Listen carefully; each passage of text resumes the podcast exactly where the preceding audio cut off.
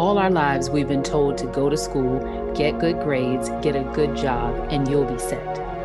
How's that working out for you? I'm Tavana Denise, physical therapist turned life and business coach, and I'm on a mission to help you create a life you love and a business on your terms. If you want more time, more freedom, more flexibility, I can help you create it. Welcome to Breaking Protocol, the show for women in healthcare who want more.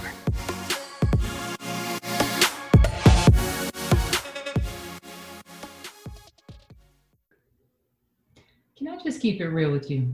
I have missed talking directly to you with all of the interviews I've been having, but I really like those too. So who knows? I might just do both. And also, I've been feeling kind of unmotivated lately. I know, I know, shocker. It happens to everyone though. Yet the work continues to get done in my business. But how and why? And that's what I want to talk to you about today. As I work with clients in the Courage Circle, I'm realizing that many of us, including myself at times, believe that we have to feel excited and motivated and inspired to work on our business. It's just not true. And it's also not likely that you're always going to feel excited or motivated when it's time to write your newsletter or to record your podcast or even to coach your clients.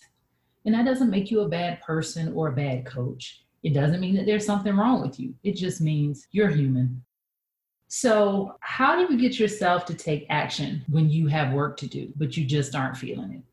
The first thing I'd recommend is to remember your why.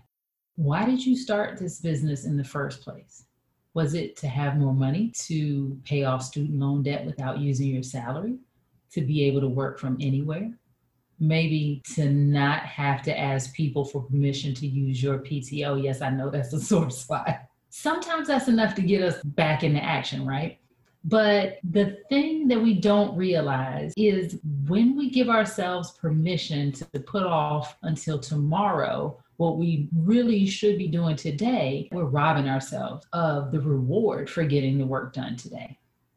Imagine if I hadn't started being really serious about my business in 2018.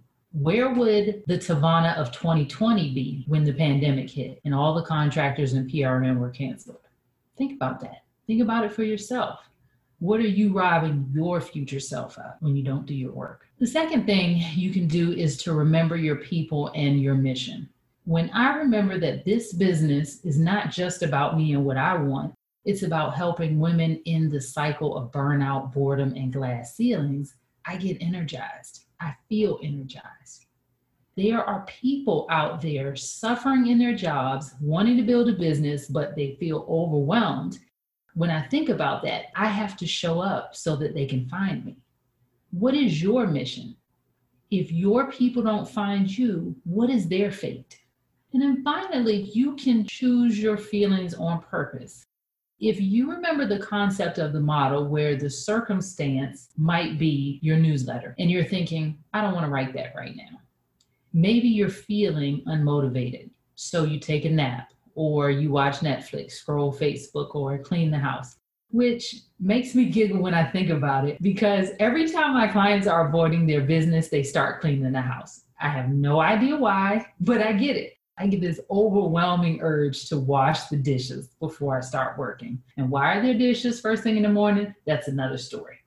but, anyways, it's kind of hard to do things when you feel unmotivated or afraid or defeated or insert whatever negative emotion. So we don't do the things that we know would move our business forward because we don't want to feel the negative emotion it feels so much better to watch Netflix than to feel frustrated that the newsletter isn't coming together, for example.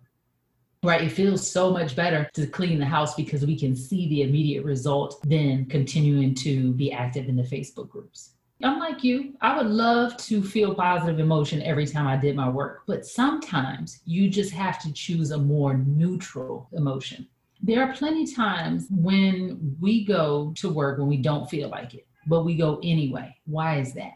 Maybe it's because we feel obligated, which might be driven by the thought, I have to pay my bills. Or maybe we feel committed because we said we'd be there and we keep our word. Neither of them feel as good as excited or motivated, but they still get us to take the desired action that will create our results. I asked the ladies in the Courage Circle what were some of the feelings that they could use other than excited or motivated that would move them into action. This is what they came up with. One was loyal, and maybe is loyal to the dream, to your clients, to your community. Another was courageous. Even if you aren't feeling excited because you're afraid, you can use courage to move into action. One was determined. And I use this one a lot. Maybe it's being determined to figure things out or to make things happen. Dedicated. Maybe you feel dedicated to your goal or to your future self and the life that you want to live. Or maybe it's inspired. What thoughts make you feel inspired? We think that either we have inspiration or we don't, but we can call on certain feelings when we need them. For example, imagine the cutest baby you ever saw. Take a second and think about it. How did you feel when you imagined seeing the baby? Where did that feeling come from? Literally from inside of you. There's no baby. Like you had thoughts that made you feel a certain way when you imagined the baby. We can generate feelings from our own thoughts, and we can do this on purpose. So, I teach a concept to my clients called the belief list that I want to share with you. I think about this kind of like a running playlist. You know how you have your favorite songs to run to? Mine is hands down Bruno Mars Runaway Baby. And even though it's your favorite song to run to, sometimes it just doesn't cut it. Sometimes it still feels like you're dragging your feet through the mud. So you have to change to another song on your playlist. The belief list is the same way. Sometimes you'll have a thought that you use that makes you feel inspired and moves you to take action in your business that will result in the goal being achieved. One of mine, for example, is it's happening with regard to my goal. Other times, that thought that you lean on, it just won't cut it. And so it's important for you to have multiple thoughts, multiple beliefs that you can choose on purpose to help you generate the emotion, the feeling that will move you into action. I would love to hear what belief you are putting at the top of your belief list love for you to find the post on Instagram that goes with this episode at Tavana Denise and share your favorite belief with us. And if you've been having trouble getting into action and staying in action in your business, go to tavanadenise.com forward slash momentum and book some time to get unstuck. Until next time.